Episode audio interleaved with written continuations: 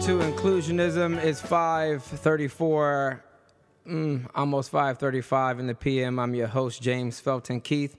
Uh, welcome to my church. We're here um, in Harlem. Another Sunday with another special guest that we can get uh, wildly nerdy with. Uh, here at Inclusionism, we normally talk about exclusion and how we remedy the the ills of exclusion. Uh, this is where we like to say individuals are at their best when they identify with a community, and communities are only at their best when they identify all of their individuals. Uh, today we have Christopher Buccafusco. He is a co-author of Happiness in Law, which uh, came out on Chicago Press back in 2015. Uh, I just read it uh, about a week ago, and I think it's a, a fascinating book um, well, as the title says, that correlates or connects happiness and law. Chris, thanks for joining us. I'm delighted to be here, James. Thanks so much. Um, let's start with, I think, the obvious.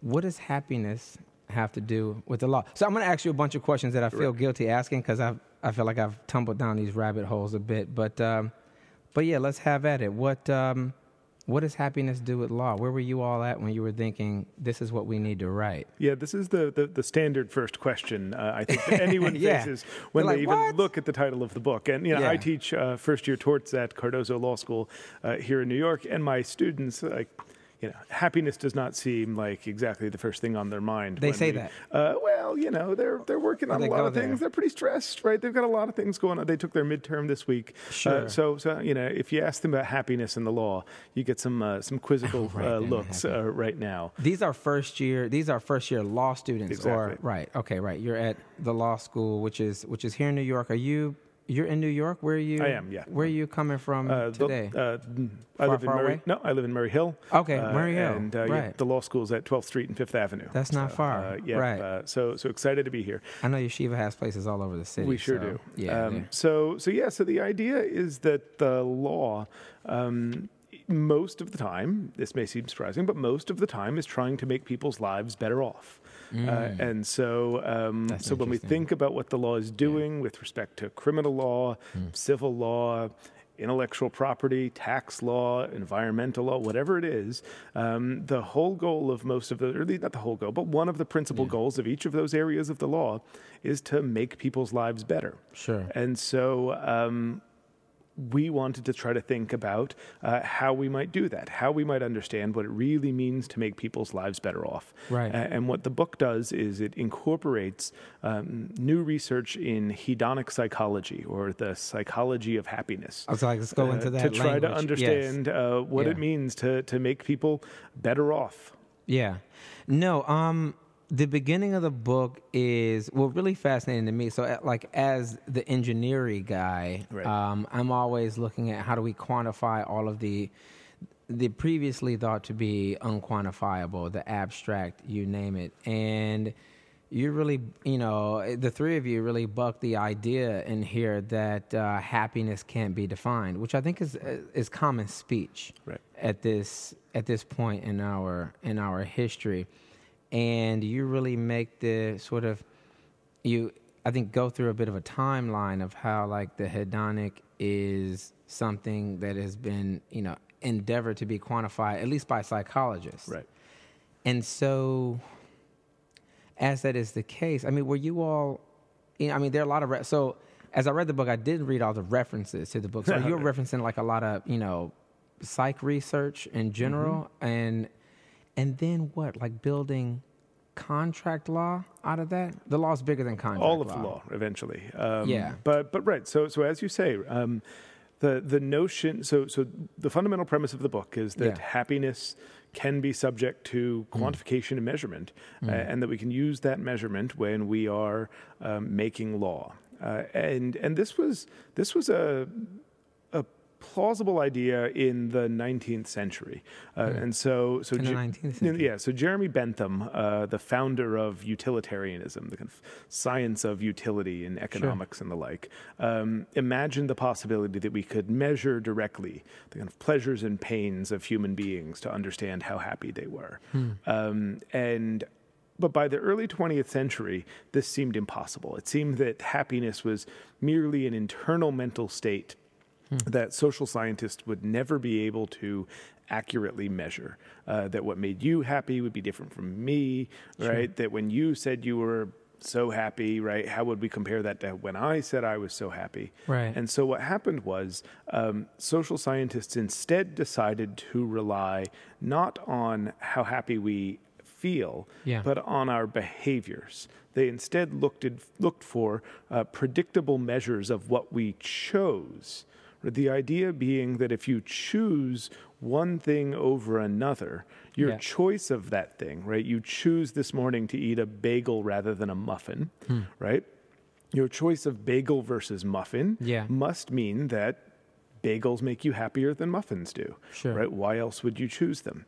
Uh, and so much of the 20th century, then, from economics and law and Yeah. psychology, was based on the notion that happiness wasn't measurable, Hmm. that the only thing that was measurable were, were people's decisions, their preferences, Hmm. uh, and that we could instead. Um, Figure out how happy people were based on how many of their preferences they could satisfy, Hmm. uh, which typically meant um, how much money they had.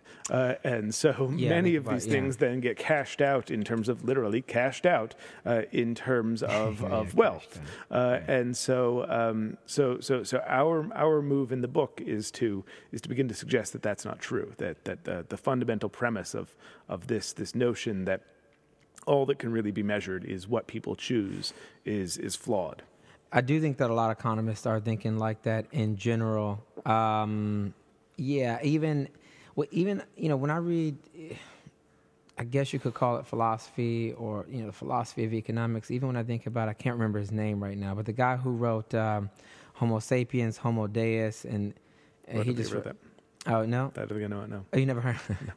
so it's an interesting book. At least book I think is pretty interesting uh, called Homo Deus. And the last chapter of that book, or the eleventh chapter of that book, I remember most is called Dataism.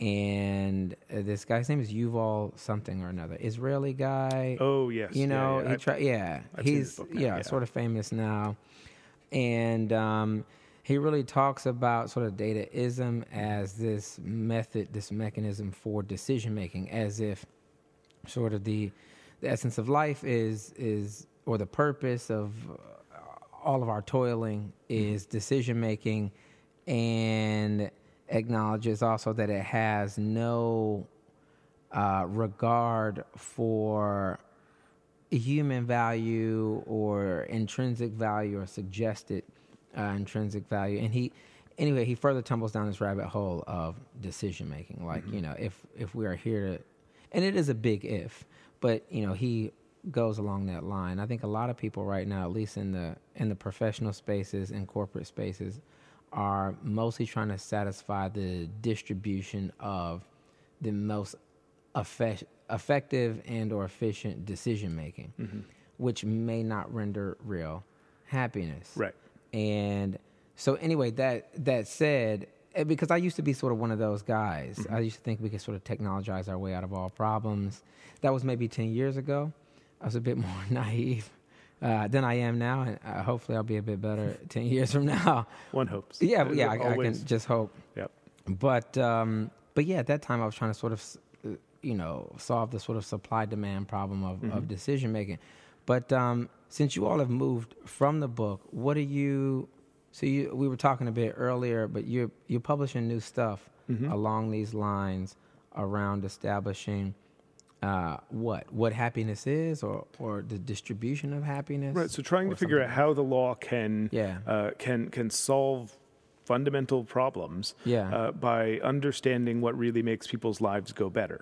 Yeah. A- and so what we rely on here is um, the notion that you can actually measure how happy people are. Yeah. A- and the way to do that is shockingly simple. Hmm. You ask them.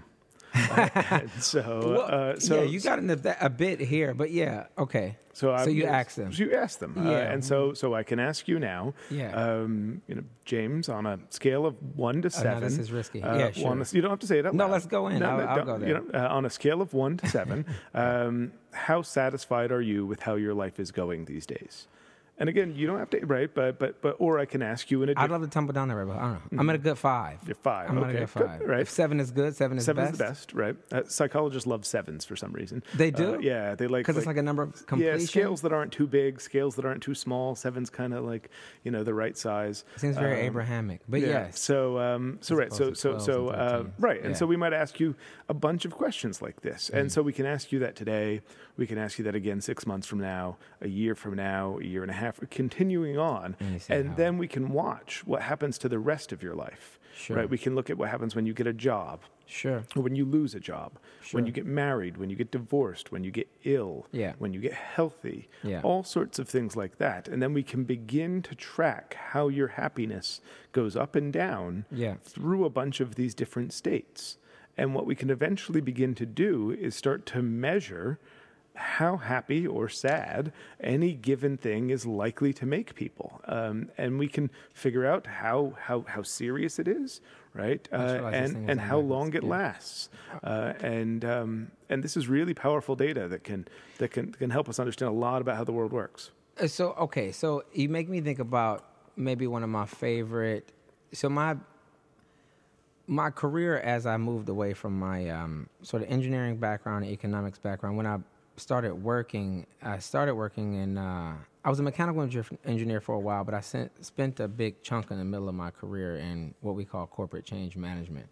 And our real discipline was what we called uh, corporate ethnography, or we're studying the culture of these organizations we would try to make it sexy for from a sales standpoint and call it uh, ethnography of tech because we were really looking at how orgs changed when we implemented some tech. Okay.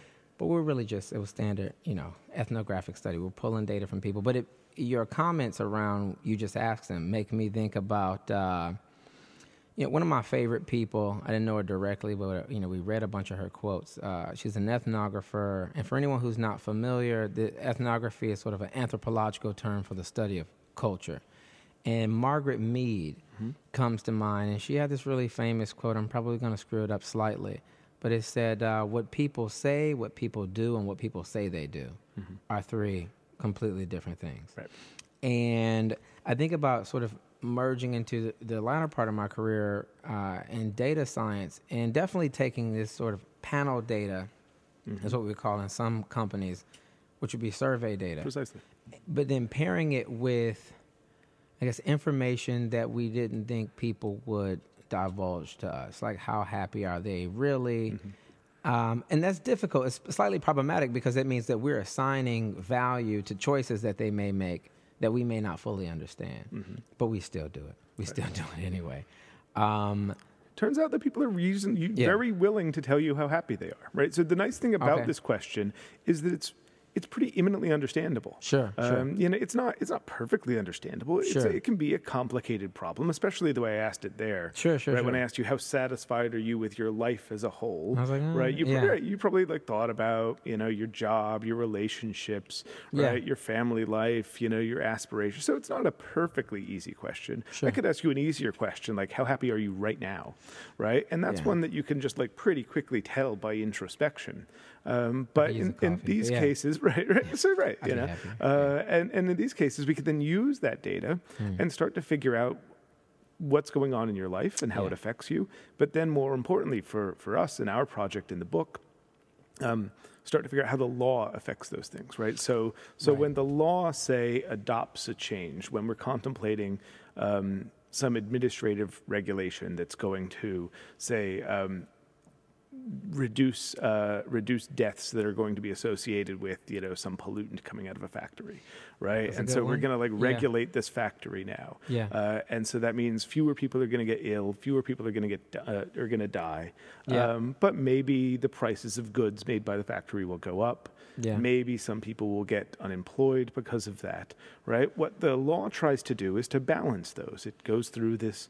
Cost benefit analysis where it compares the, the, the costs, you know, Yeah. the, the loss of jobs and the increased price to the to the benefits, you know, Sure. number of people saved, number of species saved, things like that.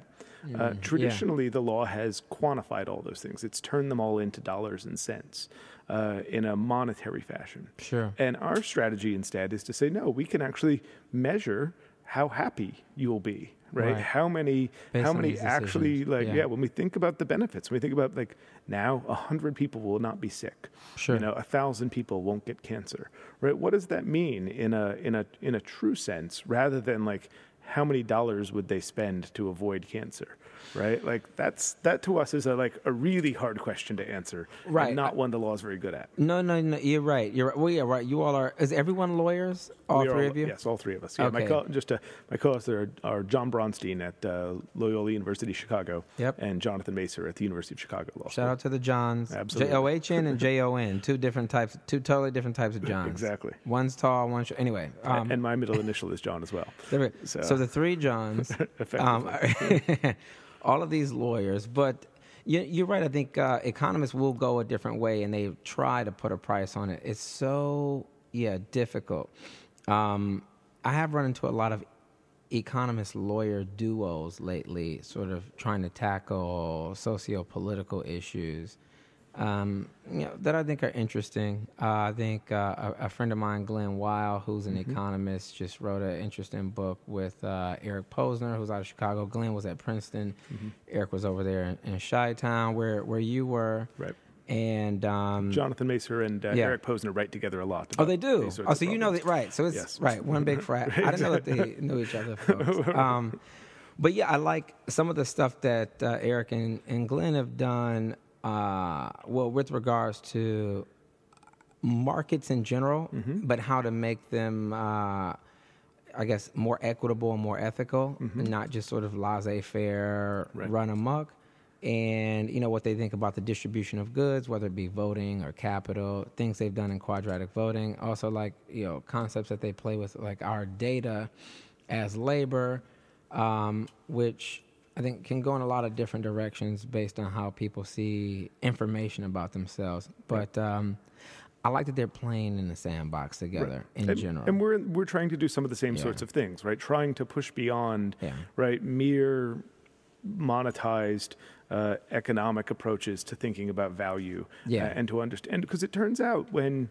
When you when you ask people these happiness questions, you get some Sure. pretty surprising results. You Uh, do. yeah. So it, it turns out that um, although in general being richer makes you happier than being poor, which is good. Sure. Uh, it doesn't Yeah. make you nearly as happy as you might think. Right, Uh, right, and so, so, so there are big returns, much more, much greater increases in happiness Hmm. between like absolute dire poverty and about you know Sure. twice the poverty line. Sure. But about at that point, things flatten out really substantially, so that the difference between fifty thousand dollars a year and hundred thousand dollars a year Sure. is pretty small.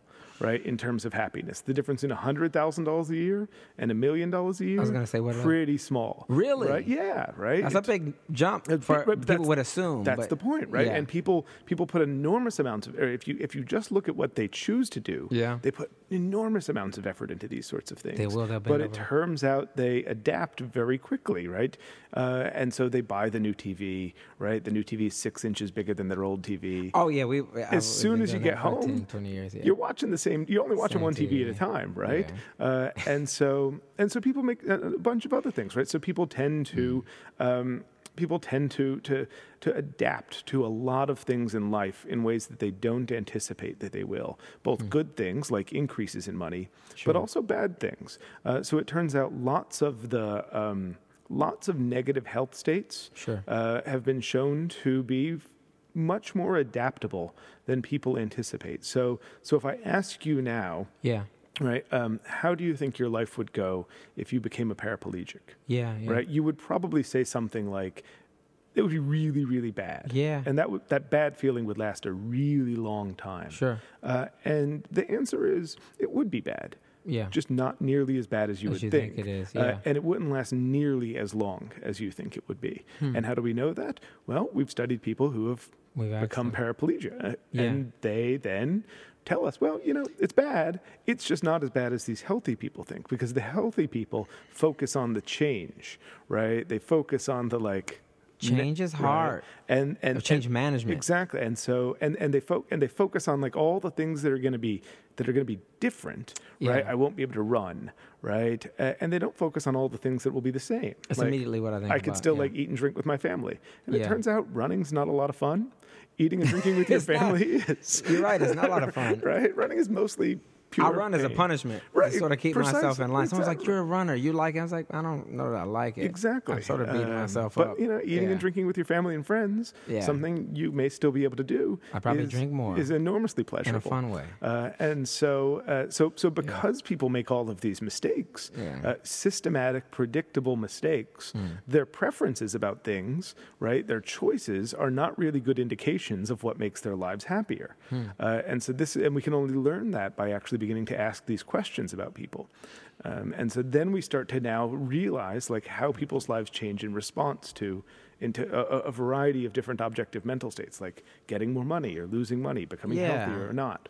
It, it's I I didn't know that. Yeah, well, the number between fifty and hundred, you know, was Mm-hmm. a bit of a that there wasn't that big of a jump, and then hundred to a million because in all of my circles. Well, anyway, I guess you all picked these numbers. You know, having lived a bit and knowing that you know people who make less than hundred k, at least where I'm from, they all go. You know, you get to hundred, that number. Mm-hmm. They're like, you know, I'm I'm doing something. And then the next group is like, you know, if I could just, I don't know if they go directly to a million, but, you know, 250, Correct. 500. But that's a big, it's a big number. And it turns out, Yeah. you know, the, the, the general numbers in your life uh, are will, will tend to be fairly stable over a long period of time. Uh, they they do move, right? Sure. Um, you know, so like I said, if you become a millionaire, you'll be better off than if you're making fifty thousand dollars. Definitely. but just probably um, less than you think. Um, Uh, yeah, you probably have a little bit less to worry about. You know, maybe if you don't hoard all the dough, you may get an assistant who can alleviate some of the mundane tasks uh, of living. sure, dry cleaning and the like. Yeah. Uh, right. Uh, It's funny you say that. I was scared to go to the dry cleaner the other day because I didn't want to walk all the way down to my bank to get cash. My dry cleaner only takes cash, you but we love those guys and they're around the corner. All right. Anyway, TMI. But so I left it in there for two days, and I couldn't help but thinking at the end of every day, you know, they're gonna do one of those sales and get rid of all the shirts, you Mm-hmm. Ah, know, that I actually want or need. See, but see, New York so City, stupid. New York City really encapsulates the nature of trade-offs that are the fundamental thing that the law is about. Sure. But also, right, like, like you know, there's not in New York City, you never have your cake and eat it too, right? Shopping Oh. for apartments, right? Choosing where to go to dinner, everything is a trade-off. Yeah. Uh, you know, your dry cleaner as well, right? Like you're willing to go to the trouble of getting cash out because other reasons. The, and so New, Yeah, New York even- just pushes yeah. these buttons and trains you to be a, a, a, a, a trade-off artist. What is I it? think- Do you think that's the sort of legal structure of this place, or is it because it's so dense here? Like I've I've never felt as busy until when I've got here. I've been here for nearly twenty years, and it feels.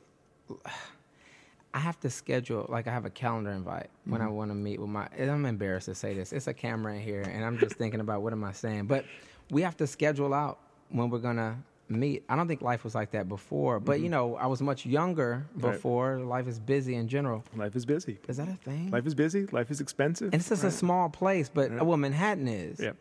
And I mean, it kills me if someone says, "You want to come downtown?" I'm like, well, Right. not really. Right. So, so all, all, see, see, and th- this is how important I found coming onto the show to get to talk to you. All right. Uh, no, Yeah, I gotta come love. I No, lo- with you, I yeah. love this neighborhood. We're trying. To, I'm, I'm trying to convince my wife we should move here. Oh, really? Yeah. yeah. Move up here. Move up Uh, here. yeah, you'll have Yeah. to have me on every week then. Yeah. we could. do- we Uh, could but that, uh, but yeah. right, so so you know, I mean, and but like this actually is another one of these fascinating problems that Yeah. people have, right? So so so throughout the United States, Yeah. uh, people are constantly making choices to move to the suburbs. Right, less Mm. so now than they used to, right? But you know, the idea is like you know, you get a little older, you get married, you have some kids, Yeah. move to the suburbs. Right now, My you have all of this it. space, Yeah. right? So much closet space, that giant TV, all of these sorts of things. Yeah. It turns out people adapt to the space almost immediately. Within six months, your bigger closet gives you no greater pleasure. That's a good point. Yeah. But what have you traded off for all that space? A much longer commute. It turns out, again, we know this from the hedonic psychology studies, commuting in traffic is one of the worst things people do. oh my god. It is. It is, and and it, drives it you crazy. and it is bad every day. Yeah. Right. And so in this, in the in like, in, in like, you move to the suburbs, you get a big closet. Yeah. But by month six, your big closet feels just as small as your old closet because you filled it with crap. Um, but um, your commute is just day after day of grind. And so It's this is grind. an, and, so this is one of the ways in which people make bad choices, right? And we know that now. We can tell Mm. that they've made a bad choice because they report, yeah, I'm not any happier with my house, uh, but I'm much less happy with my commute.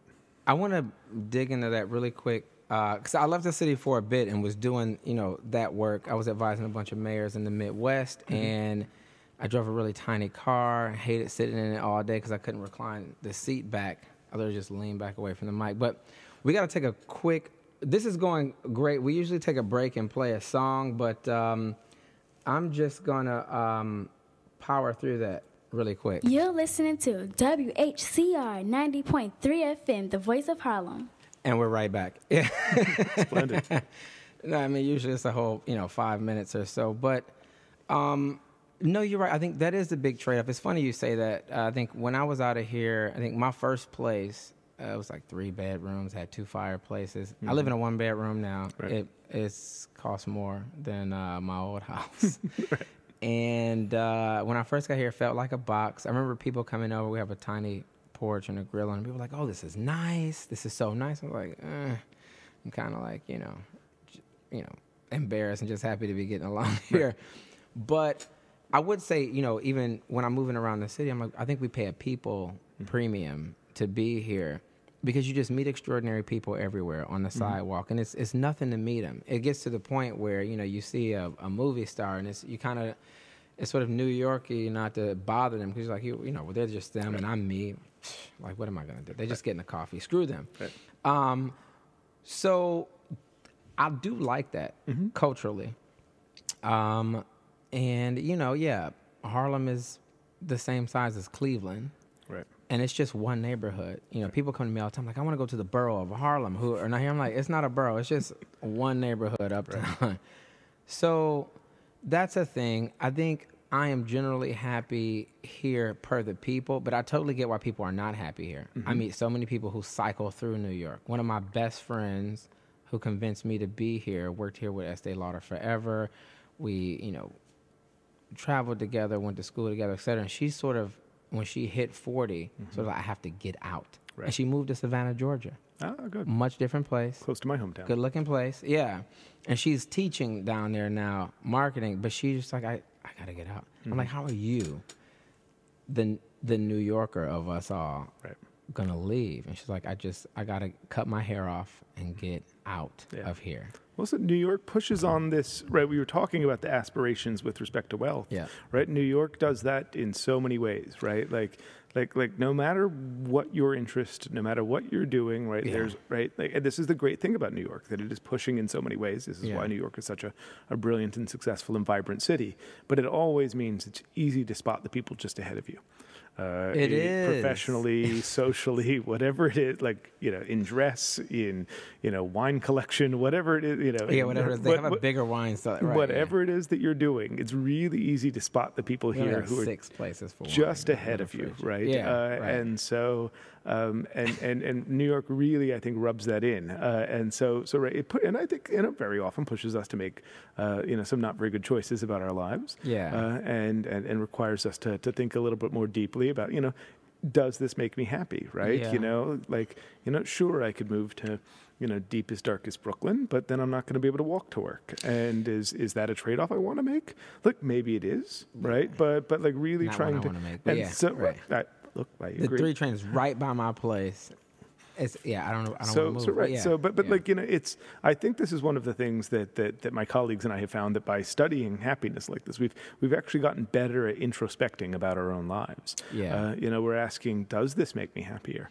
Uh, do I do I feel like I'm better off uh, because of this, or Hmm. you know, have I already adapted? Adaptation is such a big key here, right? Sure. Right. You get this little bump of pleasure, you get this little you know dip of of of, of sadness, um, but how long does it last, and and what does it cost to get it? Uh, and, and being a little more attentive to uh, to those sorts of questions, I think has um, has you know I think for the three of us, Sure. made our lives better. No, yeah, totally. And so it's been a bit therapeutic where you've, I mean, you've had to sort of do a deep dive on your, yeah, I guess, uh, I hadn't thought about that, but you know, it just makes me think about people more broadly, and if they're asking themselves those questions about what they really want out of life. I think you know, when I got here, I was thinking about what do I really want out of life. Am I too scared to sort of go after it? I was in, you know, financial technology, so like, are you going to come to the center of finance and try to build a software company that you already that you always wanted to build and maybe fail doing it, Right. or you're going to like look back at 90 and go, you know, I could have, I was almost there, and be one of those guys who tells a story from far, far away land. Right. Um, and are you going to come there for less space, et cetera, et cetera? So, yeah, and it's again, it's not for everybody. I meet people all the time I feel like deliberately try to trash New York. Like I could never, I could never be in New York. It's like you should come to New York and see. I think once you're there, you you fall in love with it. But I think you're, but Yeah. even the question you were asking yourself, right? What do I want out of life? I, I worry again that this yeah. is like too hard of a question. oh, okay, Right? I, I get nervous that you know, like like when when people try to think about hard questions, sure, they usually substitute them with easier questions, Mm. and the easy questions and the hard questions often aren't that well aligned Mm. right so so when i asked you earlier like how is your life going these days right you thought about a lot of big ticket items like you know job relationship right yeah. I family, tagged those last two health, numbers of stuff I didn't have yet. right but you you didn't Like if I got elected, I would be like six instead of five. Right. But you didn't include like you know how much am I you know like what's my commute like because you just you, it never occurred to you to think like what's my commute like is is really a significant part of how happy I am right now. It and is, so yeah. so one of the things I you know that I think this this research encourages us to do Yeah. is to try to ask narrower questions that humans can actually answer. Right? The law in attempting to monetize like health states, Mm-hmm. privacy, um, any number of you know environmental goods Yeah. tries to get people to put numbers on things. Like Yeah. it will actually ask people, how much money would you be willing to pay to save the lives of 200 birds? Right, and so so they'll come up with some number. You can imagine Mm-hmm. Sure. the number that you would pay, right? Presumably some amount of money, right? It turns out if you ask them the same question, except you make it 2,000 birds, Hmm. they say the same number. Oh, really? And if you ask them 200,000 birds, they say the same number. Why? Because people just don't know how to value birds. No, yeah, you're right. This is not a thing that like brains are well adapted to answering. So you're pushing me onto this sort of theory I have in the work that I used to do in, in the early 2000s. So I spent the majority of my career during the 2000s really on a plane. So I sort of hated the commute. Sure. Getting to the airports, whatever the airport was, and actually being in it. Like I, I never mind being a place. I love everywhere and the people from everywhere. I just hate going anywhere. I don't want to go anywhere. I don't want to walk over here. It's five blocks away. Classic New But York. yeah, but so Sunday to Thursday, I was on a plane, work from home Friday. That was my life as a consultant, and it sort of killed me, killed some relationships, you know, standard stuff. Um, and the last ten years have been well as hectic, but for different reasons. But anyway, uh, what I saw, sort of what brought me to this work around even the title of the show, inclusionism, and thinking about economics, thinking about data, thinking about automation, thinking about humanity, is towards the middle of the 2000s, end of the 2000s, I moved away from working on mechanical products to working on business processes. And I would see us automate away the way we make decisions. So I would come to your place of work, map out, you know, like what does Chris do every day? Let's put it in boxes and vectors, step by step by step. Okay. And then we look at it from an efficiency standpoint and say, can we reduce, reduce, reduce, make it more effective, make it more efficient, make it more primarily what we're trying to do is make it more productive, mm-hmm. right? So it generates more revenues, it is more productive. Revenues are productivity, at least from the standpoint that we cared about it. And at the point we get productive enough, we can possibly remove Chris from the equation, maybe replace him with some younger person whipping and snapping for a lower fee. And the deal is we pay them the same amount, right? And it, it makes me think about what you're saying about saving 200 birds versus 2,000 birds, and folks would normally suggest the same number. What I would start to argue uh, in more academic spaces uh, and corporate spaces is that because the wages that are distributed by owners and managers of institutions are subjective per that manager. Mm-hmm. It's like at any time that we make our own process more efficient, they're never going to say, I'm going to pay more for that. Mm-hmm. Normally, if you cut some slack, you pat yourself on the back with a bonus, not necessarily a bad thing. But what we, if that becomes the, the sort of ethos of our daily toiling and it's pervading our industry or every industry. Over time, we'll get really good at that, mm-hmm. and we start to bring down the cost to create productivity. And at some point, we'll get to a place where we've locked people out of the process of mm-hmm. productivity because the only people who will own productivity are the people who either own products or own companies outright. And I got into an argument, this was years ago, with a bunch of labor leaders, a bunch of union guys. Mm-hmm. And I was just like, look, man, um, you're never going to get wages where you want them to because you can't make an argument to people, managers or hmm. top executives, that you should just increase wages just because, because they're going to see themselves as reducing um, the inputs to, to productivity. And I was like, we don't have at an individual level a mm-hmm. good gauge of risk and Right. value. I was like, I don't think we ever will. And we mm-hmm. put all that on the individual that we hire. Like, I'm hiring you, Chris. I need you to figure out how much this is worth mm-hmm.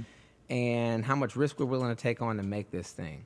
And you know, you've got free reign over all these people. So figure it out, but be under this budget number. We'll write you a nice bonus for it. And you're gonna do your job, you mm-hmm. know, which again ain't a bad thing. And so I think we're in a radically new. Pl- the reason I really enjoyed your book is because of how it talked about our inability to gauge that risk, and then I sort of like the, the the latter half of it talked a lot about uh, you know case law and settlements, but. Um, but but that but that that troubles me more. Like what I just talked about briefly, it troubles me more than anything else on the planet.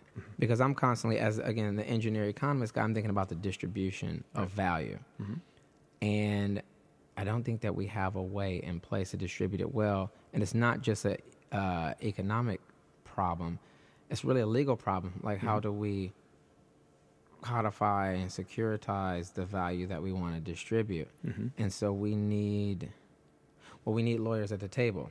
Right. Number one. So, I don't know. That's the that's my core. When we talk about objectives, mm-hmm. the reason I am not happy, the reason I'm at a five out of seven, Right. Is because I don't feel like I've cracked that code. I mean, I think I have some interesting approaches too. I do, Right. but but I don't think that uh, I figured out a way to communicate it well to everyone else, and so I'm frustrated. Like Right. my normal, my daily sentiment when I wake up is I'm I'm frustrated. I'm frustrated all day. I'm All day. I'm frustrated brushing my teeth. I'm frustrated going to bed. I'm, I'm frustrated, man. All right. So, so yeah, I mean, it's interesting that you all tapped into that. Um, so, in cases where individuals think they've been wronged or or undervalued, or that their happiness has been, uh, you know, affected, uh, I think some some other interesting things that are in the book is how um, how the how law can be used to build settlements, and and you know, and it asks the question if this renders adequate happiness. Am I am I going? Am I thinking about? Absolutely. Yeah, Right, and so so Yeah. in, in so many cases, what we're trying to figure out is, um, you know, how to. Right, so so the law very often is reliant on cash. Sure, right, You right. know, when when when when So you get output, when yeah. you know when you get hit by a bus, Sure. you know, God forbid, um, you know, Yeah. the law doesn't you know give you a new arm. It tries to give you cash that represents the value of that arm.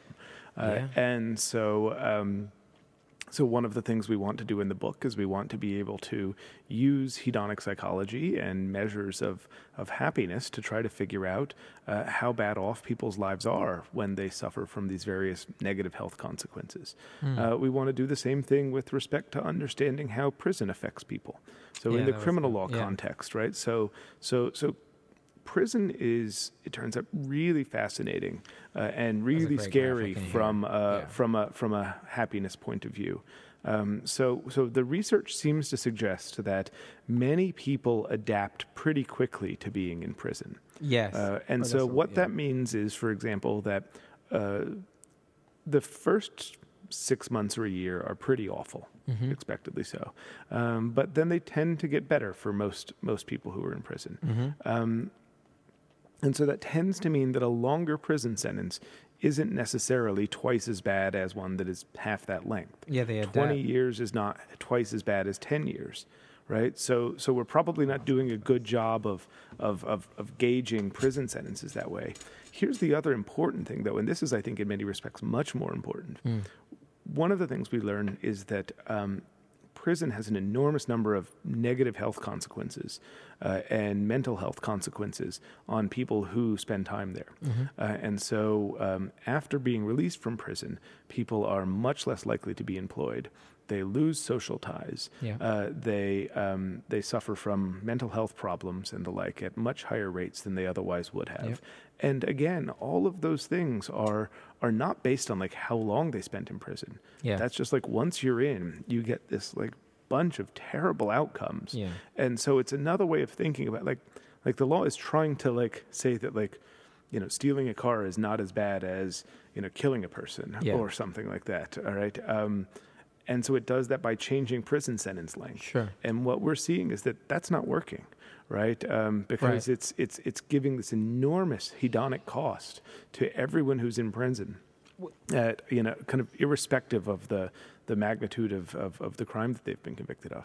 Yeah, I think the, well, the most interesting thing there, at least to me, is I think the law per the legislators, not necessarily the lawyers and the judges who are distributing it and arguing about it, is, if I may, I mean, because it you know it varies place to place. We live in a really interesting federation that tries a lot of different things out, but uh, I think a lot of the laws are written to satisfy not necessarily the subject of of the law, but the the onlookers and how they feel Right. about you know say murder versus stealing a car versus shoplifting, and um, yeah, so those are much much bigger numbers about what people feel like. It's another interesting abstract concept. Of, you know, justice Right. is in play, and what do people feel is just, which is again a, a, a cultural. But at least you know whatever Yeah. justice means, it means that like more heinous crimes should receive more punishment than less heinous crimes. And That what is we're what it's saying, What we're suggesting yeah. is like we're not getting that, right? Right. What we're getting is a whole bunch of punishment, enormous amounts of punishment, and it's expensive. even it's incredibly expensive, um, even for relatively unheinous crimes. Yeah. Right. Even for relatively minor things like Yeah. you know a, a year in prison, two years in prison for shoplifting, uh, Yeah. or or theft or drug crimes, these sorts of things. Right. The you know the the hedonic toll on on on people who spend time in prison is enormous. Yeah. And so if if if justice means you know compare you know heinousness and sentence, then Sure. we, we're the law is really bad We're at it. still missing the mark. Right, the, the law is really bad at it to enormous human cost. Yeah, I think. No, I'm glad you brought that up because I think some of the work there is again um, storytelling. Um, I had another guest here a while ago, and she was ram- rambling off a bunch of stats, and at the end, of, she said, "You know, you will not um, win people over with truths. You have to figure out how to tell a story about it." And yeah, I think we're not telling enough stories about the human effects of punishment in general Right. not necessarily just jail. I know here in this state, we're getting ready to deal with a bunch of transformation in marijuana laws, for mm-hmm. instance, and a lot of people's records, similar to I think what just happened in Illinois, will be expunged. And then you know the question becomes what it- you know what does that mean for the people who have these sort of long term effects, this sort of you know post traumatic stress uh, from whatever the old laws were? Because I, as you were speaking i was trying to find the graphic in the book but there is this really interesting graphic where you show this plateau of when people initially come into prison then they get used to it and their happiness goes down Right. and then it gradually ticks back up. But even after they're out the next plateau is significantly less than the initial plateau. And sort of, they're always walking around with some sort of post traumatic stress, whether they manage it well Yep. or not. And it makes me think about also, you know, people who have, you know, people who've been in the military or people who've been in other traumatic situations. Um, and so it's, it's difficult to sort of, uh, I guess, from an economic standpoint, but this ties right back into, you know, legal issues, make those folks whole again. Right. And It's just goes so hard to to, the see, objective. right? I mean, so so you know, I think you know the the law over the course of you know 200 years has paid a lot of attention to physical injury, Hmm. and not just law, but society, right? Well, there's a story there. You know, if you lose an arm, if you lose a We leg, right, we can see an injury. Sure. A- and we can we can think about how to compensate you for it. Yeah. Um, and and medicine is the same way. Medicine has spent a lot of time paying attention to physical injury. yeah. Um, and neither the law nor medicine nor society has spent much time thinking about mental health. Yeah. Uh, and and one of the major lessons from from the hedonic psychology literature Hmm. is that mental health is at least as important, if not more important, than physical health. sure. Um, you know that that you know depression and other sorts of uh, and anxiety disorders are, I mean, again, not surprisingly, almost tautologically, Yeah. right? Massive reductions in happiness, uh, and so um, and and and as a society, we do we do like strikingly little. Uh, to address those sorts of concerns. I feel like it's just now a conversation. Um, you know, when we talk about there's sort of this new, I don't know, revolution of individualization of who people are and the micro traumas that come along with their identities. Right. Um, like, uh, like I'm just, you know, like you can grow a mustache. I'm jealous that I can't, so I'm gonna leave here and be, you know, PO'd about it. No, but, but no, on a more serious note, I mean, everything is. Uh, sort of going there now. You know, this new Joker movie, like the most popular movie in the country right now. Even though people talk about what it really means, it's at least from my POV, it's it's about mental illness and the neglect from mental illness. Um, I think um, you know the reemergence of people talking about PTSD in non-militaristic situations. You know, that's a new opportunity. Um, and so we're in a n- a new place, but I think it's because, and this is a, a real problem, and hopefully in this data driven world, it doesn't take so long to notice things. This whole century or the past 19 years, which is weird saying, you know, in three months we'll be in a new decade. Right. That's crazy.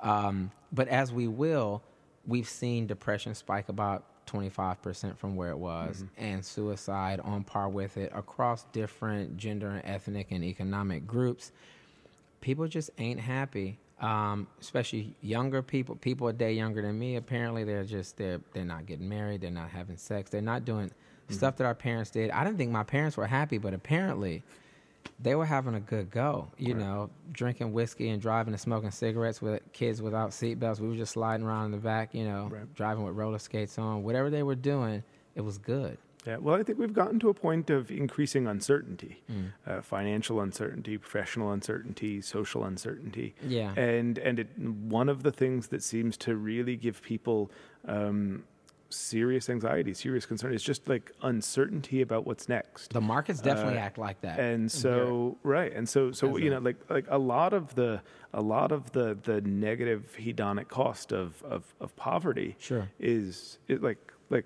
you know most like a lot of it anyway and i would Yeah. say most of it a lot of it is just like if a small thing goes badly for me yeah. i'm i'm on the streets unravel. right everything like my relationships with my family and friends Sure. my job like and so it's it's it's it's it's not the kind of absolute absence of you know things right you know many people have things uh, in the united states but Yeah, yeah, they know that stuff, those yeah. things can be taken away from them Yeah. very quickly right this is the difference between relatively poor people in the united states Sure. and relatively poor people in scandinavian countries Sure. right there there's a very strong social safety network uh, that means that you know if something goes bad to you bad for you if you are ill if Yeah. you get in an accident if you lose your job there's a safety net You're still gonna get Uh, your eyes checked. You're still gonna be able to learn as much as you want. You're still gonna have a place to stay. and so we in the United States we've we've Yeah. been unwilling to do that for the most part and we've gotten worse at it over the course of the past 40 years uh, and so and I think by by withdrawing the safety net Yeah. you know people take fewer risks right they they engage less with the the sorts of things that they might want to do We with start less passions. companies as a um, generation. Right. So I think risk you know, yeah. and and and they just you know it's a it's a really scary time for a lot of people knowing that you know entirely outside of their control.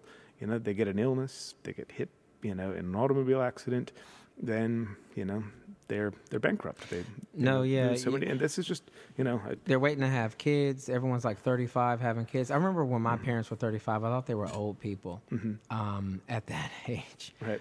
But uh, no, I mean you're right. I think uh, being this previous sort of technological, you know, utopian guy, thinking there was a a fix for every problem. Again, more than 10 years ago. I remember the transition in the, you know, pre politics, just policy advisory, sort of mm-hmm. manipulating the law, or at least endeavoring to, to see if we can incentivize the distribution of other things. I wasn't thinking about happiness per se, because I used to think about it as this more abstract thing, but you have definitely got me trending more on, you know, happiness in general.